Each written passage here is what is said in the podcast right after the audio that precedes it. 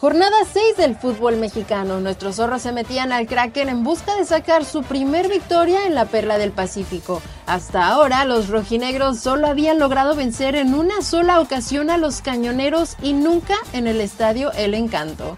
El primer tiempo fue reflejo de lo que han sido ambos conjuntos este torneo y nos íbamos a los vestidores con nada para nadie. Llegaba la segunda mitad, Jordi Caicedo saca un riflazo que se estrella en el travesaño y se salvaban los de casa. Siguiendo las malas costumbres de este torneo, al 50 Anderson Santamaría se hacía expulsar y dejaba con 10 a los amigos del balón.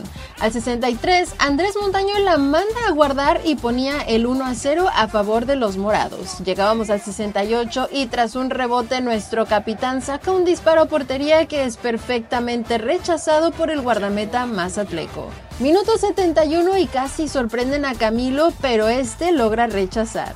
Recta final del juego y al 84, en un tiro de esquina a favor de la Furia, Edgar Saldívar pone un cabezazo que el cancerbero Patasalada logra atajar. Se esfumaba la posibilidad del empate. 87 minutos de tiempo corrido y llegaba el segundo por cuenta de Brian Rubio para los locales 2 a 0 que sellaba el marcador. Los zorros regresarán al Jalisco para recibir a Pumas en el Día del Amor y la Amistad. Yo soy Lever Rubalcaba, la rojinegra y esto fue el tercer tiempo.